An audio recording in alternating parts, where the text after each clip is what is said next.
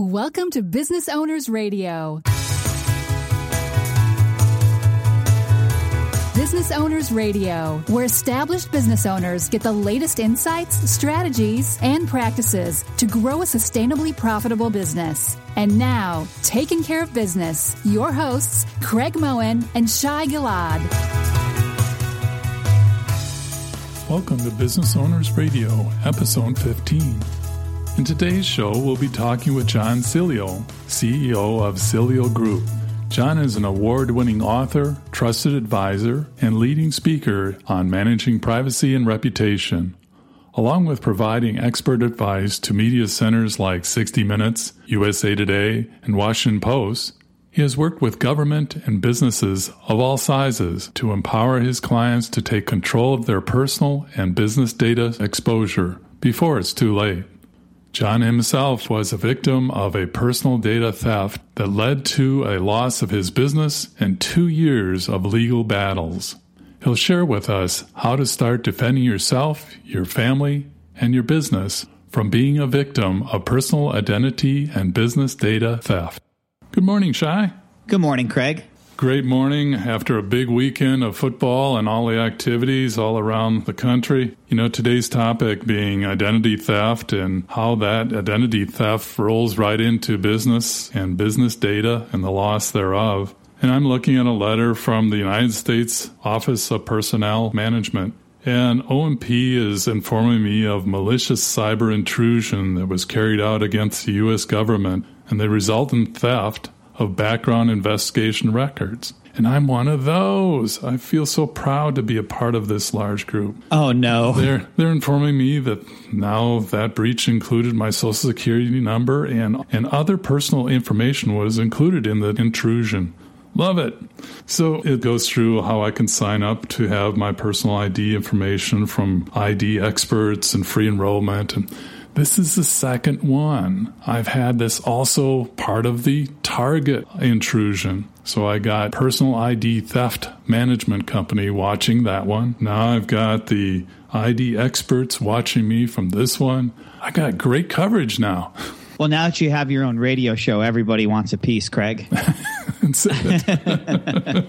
you know, it's funny. I just got my third I think I'm on my. Well, I should say it's the first. It's the first one of 2016, uh, but that would have put me almost at three within the last, let's say, 13 months. This is my third reissued credit card, actually debit card, from Bank of America.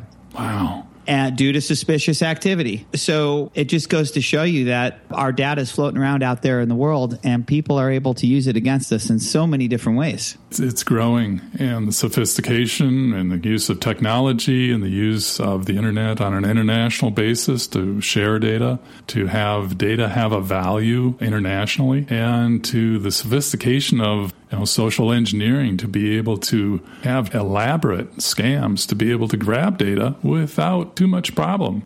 You know what it ends up being is that, like so many things in the world of information technology, we just haven't caught up yet to what's happening in the world. And the more we become more connected, the more data management and data security as almost like a personal core competency really needs to be developed. Yeah, and today's conversation really pulls together that element it really draws light on an issue regarding the alignment of how you treat your personal data and your personal identity, because that relates into how you're going to treat business data and business information. And the growing need to be able to enlighten and grow the knowledge of users of personal data and how the threat is there, what they need to be aware of, and what precautions they need to take for their own personal data, and thereby understanding the importance and relevance of the sensitivity of the business data. It's a leadership issue, really, uh, like anything else. Fundamentally, the business is a reflection of you. It's a reflection of your attitude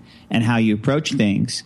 And really setting the right tone for your employees, they're going to follow your lead. So, how you manage your personal identity and what you emphasize within your business is going to have a direct impact on how your employees handle their information as well.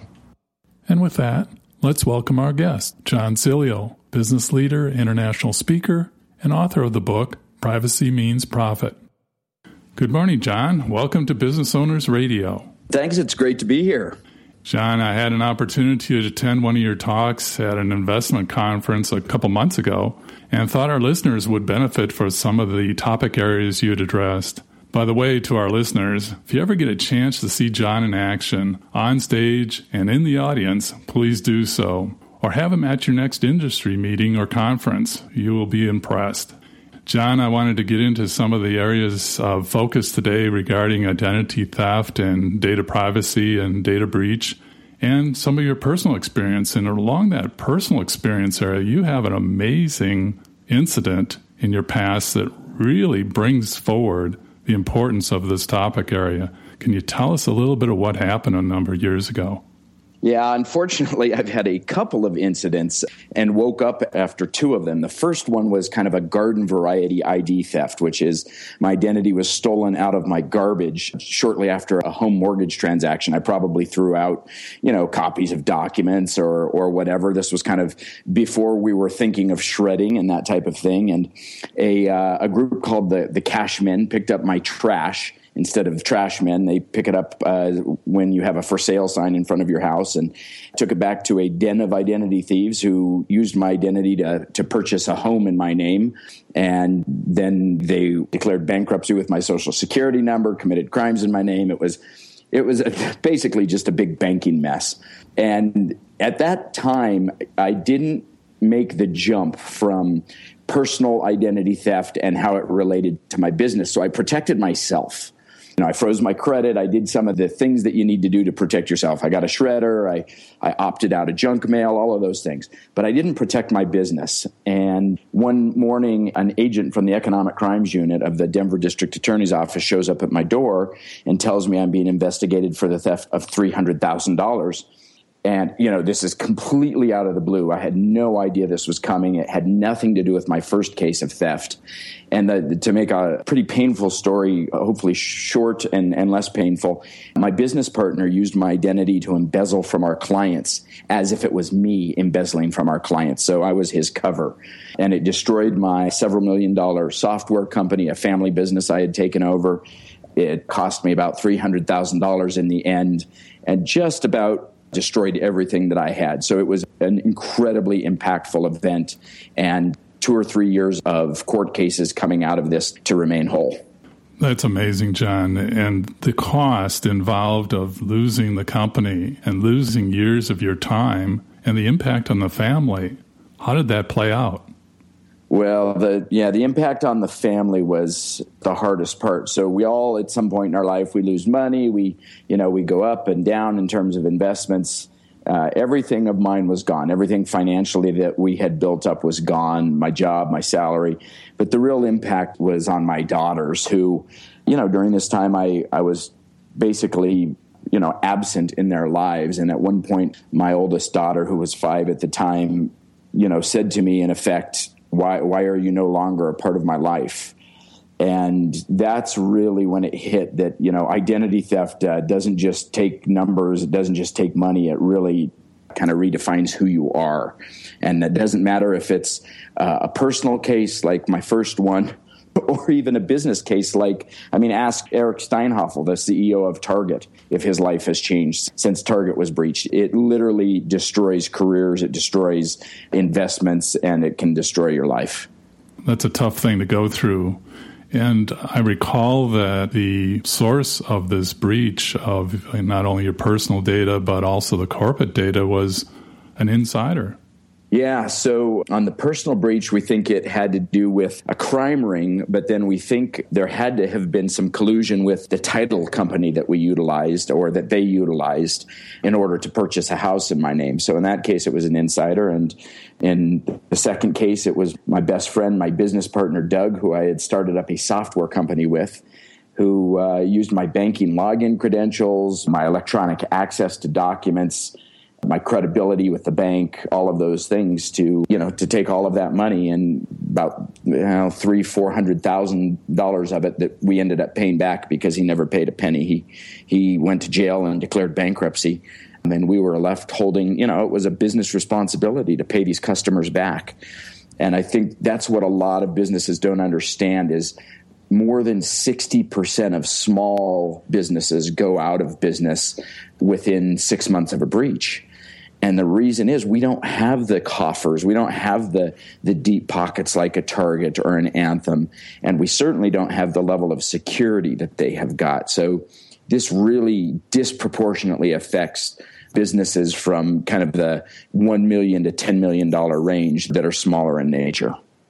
How did you find the strength after I mean that story you told us about your daughter is just devastating. I felt like I was right there with you when you said that. And how did how did you find the strength to turn this into something else? I mean, this this really became almost your mission now to get this out into the world through your publications and your speaking.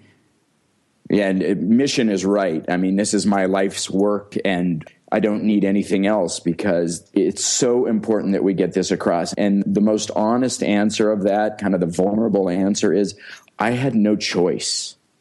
I really didn't have anything left. I had no investments. I had no job. Uh, my credibility locally was destroyed until it, you know, I became a local, you know, famous figure on ID theft and a national figure. And then people started to realize, wow, this was identity theft.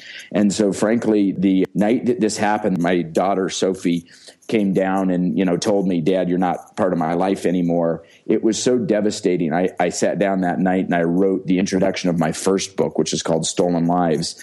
And I wrote for probably three weeks, 18 hours a day solid, and researched and learned everything I could. And it was pretty sparse at that point. So it was a lot of primary research. And it was really totally out of both necessity and out of desire to not have another mother or father or business owner go through what I had been through. And, you know, to be so desperate that you don't quite know how you're going to make it to the next day. That's an amazing story. And how do you think we're doing? I mean, you know, this has been your mission now for how many years? This is my 11th year. So, in your 11th year and all of your research and publications and experience, how are we doing with protecting ourselves out there as individuals and as businesses? We're lagging. I'll tell you what, my experience is not that unique in terms of it's hard to get people to pay attention. It's hard to get businesses to pay attention until they've been hit. And listen, we've all got a lot on our plates, particularly small business owners. I mean, you know, we're doing everything inside of the business, right? We don't have a technical staff. We got to go find the people to do that. We outsource it. We do it ourselves. We learn it on the weekends. And the reality is, something that might happen is not as compelling to us. And the problem is that attitude, you know, it's the same as, well, I'm not going to get insurance on my car or I'm not going to, I'm not going to go for my health checkup. It's the same thing. If you don't spend some time preventing this, you are going to get hit. Every business at some point is going to get hit. It's just it's too profitable for the criminals.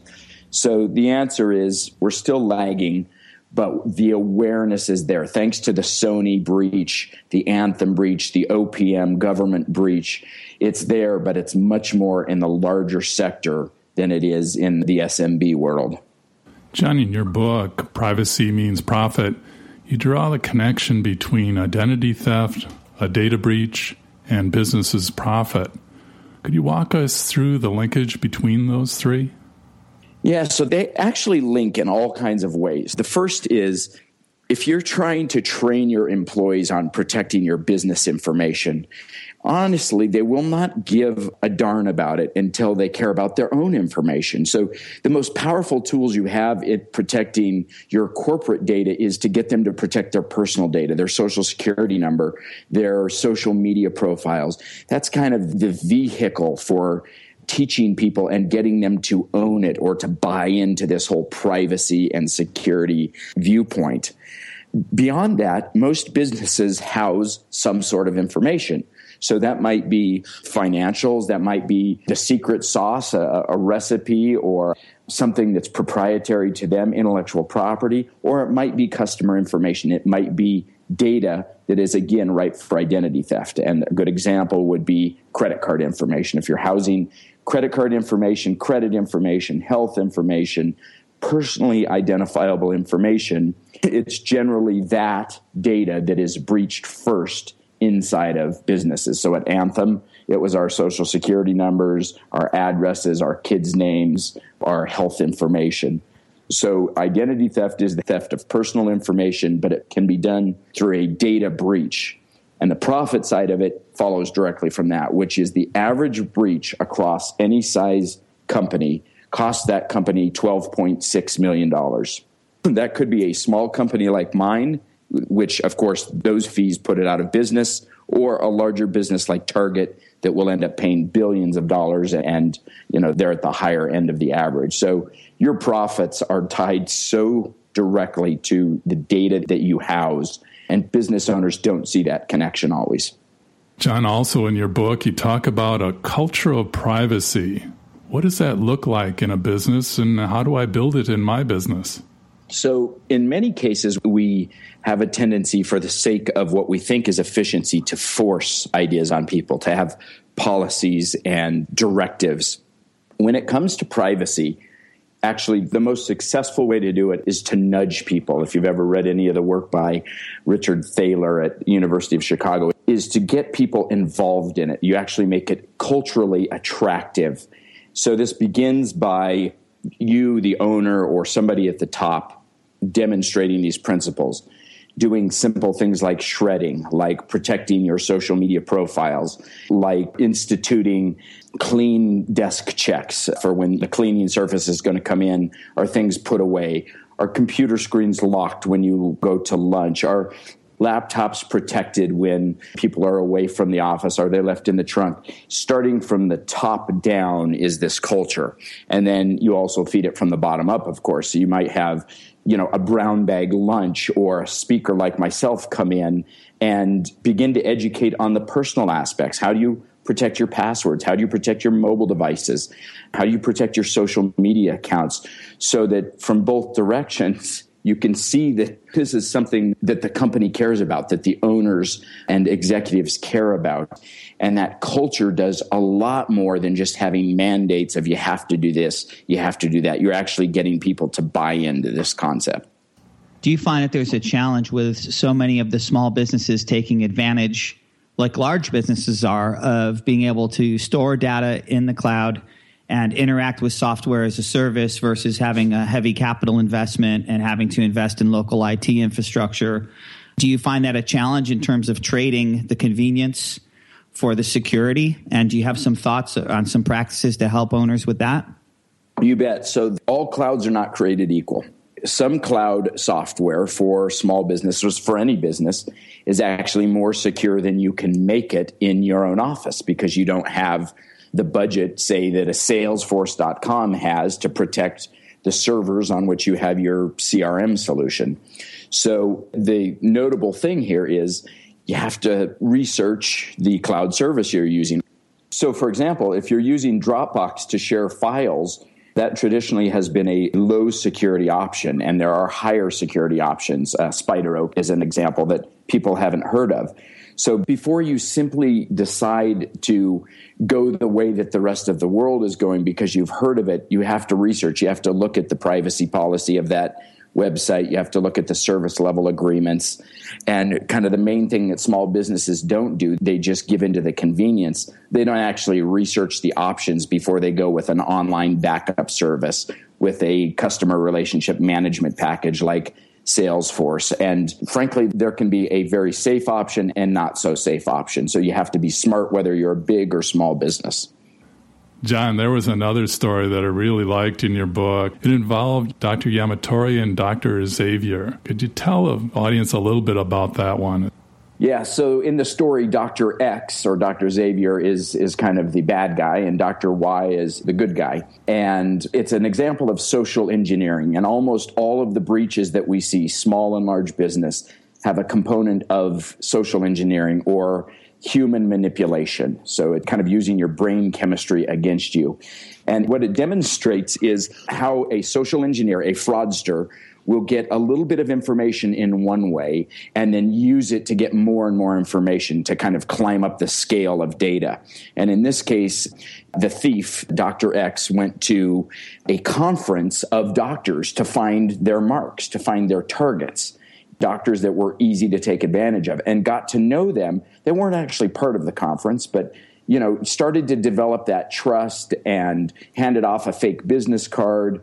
And then sometime down the road, after that event is done, Dr. X, the nefarious one, calls Dr. Y and says, Hey, I want some information on what system you use. We're thinking of switching to this new patient tracker system, and we noticed that you have it. And so this conversation goes back and forth for, you know, for a couple of weeks. It's trusting and it's good, and there's nothing that's too divulging about that information. And the, the Dr. X just works, or the thief just works Dr. Y up this ladder of abstraction or of trust that, oh, this is a legitimate doctor. Of course, I saw them at the conference. They don't remember that, gosh, the doctor didn't have a badge or whatever. And pretty soon they're asking very technical questions of, hey, who's your tech support person? We'd like to talk to them. Well, having that information, the thief can then call back not to Dr. Y, but to Dr. Y's assistant and say, hey, this is, you know, and gives the tech support person's name. You've got a problem with your system. We need to patch it right away. Your regular person from our company is out. We don't have your login information. You're going to be responsible if the machine gets infected.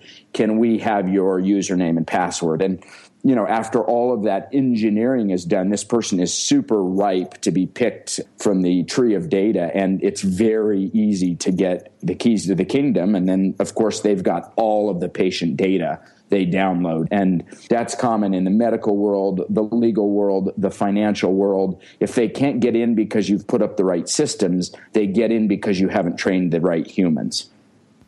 I agree, John. And in your book, you even state that 88% of all data breach cases involve insider negligence. Yeah, and I think that's really important to understand that this isn't always just somebody with bad intentions. Sometimes it's somebody that doesn't know what they're doing. And probably the most common case is social engineering. Somebody's wanting to get in the back door, doesn't have their badge, or their hands are full with boxes of donuts or whatever. You know, they're tailgating, we call they want to ride in that door. And people just have never been trained that these type of things happen. And they let it happen. They pick up the USB drive that's sitting on the floor and they plug it in to see whose it is. And it installs malware. It's, you know, these are pretty common things and once you hear them your people you know will be much safer but they never hear them in the first place. John for the business owner where is the best place to begin? Because there's two components here that we've talked about today that you really cover in the book and clearly it's building this culture and i know that starts with the owner first but even to the business owner that maybe currently isn't doing a great job of protecting themselves against data theft, identity theft. And then, of course, has this whole secondary huge issue to think about is how do I protect my business better? So, do you have some steps that you would recommend that people take to get started? Yeah, definitely. A couple come to mind. The self-serving ones are, you know, take a look at a copy of my book that goes through a lot of this because there's too much to consume in an interview. Another is have somebody in to present to your people. That's what gets the culture started. Uh, I've not seen the online training program the digital version that actually gets people engaged in this topic personally. Beyond that, I think one of the most important things that businesses can do is they need to have an external security audit. They need to have an IT company that is security based come in and look at their systems, try and get in, penetrate the data, and see where the weaknesses are because it's different for every business. In one case, it might be antivirus software that's not up to date. In another case, it might be that you have a bad firewall or your Wi Fi is at risk, and you really need to test that out. That sounds great, John. Is there anything you'd like to leave with our listeners that they can utilize as a follow up? You know, I think some of the things that get missed is that a business hasn't gone and taken a look at where is my important data. They may not know what their important data is, but certainly, you know, they can hire somebody that helps with that. There are plenty of companies that do it. Hey, here's your most valuable data. And then they develop some standards around how that's treated. You know, can every employee get access to that or are there user access levels? And planning for this, writing it down, spending a day or two. I'm not talking about weeks worth of work. I'm talking about a couple of days that you focus on this. It can save you tens of thousands of dollars for a very low investment. That sounds great, John. Thanks so much for being our guest on our show today. Is there information that our listeners can follow up on? You bet. There's a couple of resources here. Number one, at our website, which is sileo.com, S is in security, I L E O.com, just my last name. I've got books, DVDs, recovery guides, kind of the whole range of things there. And as well, there is a blog site there. If you just click on the blog button, and we put up articles as frequently as we can with my busy travel schedule. And then there's one other thing that might be helpful if your listeners are interested. We do a series called Sileo on Security, SOS, which is a series of short two to three minute videos that breaks this topic down into bite sized you know, somewhat entertaining little pieces that give them information. It's a subscription type service, and we do that for small, medium, and large businesses if they're interested. And you can just get in touch with us uh, through the website. Thanks, John. Thanks for joining us today. Hey, it's been my pleasure. I hope I get to do it again. Our guest today has been John Sileo, CEO of Sileo Group. You can learn more about John, including links to his blog and how to acquire a copy of his latest book, Privacy Means Profit Prevent Identity Theft and Secure You and Your Bottom Line on our website at businessownersradio.com. Thank you for joining us on Business Owners Radio. We hope you enjoyed today's show. As always, you can read more about each episode along with links and offers in the show notes on our website, businessownersradio.com. We want to hear your feedback Please leave comments on this show or suggestions for upcoming episodes. Tell your fellow business owners about the show, and, of course, you would love the stars and comments on iTunes. Till next time, keep taking care of business.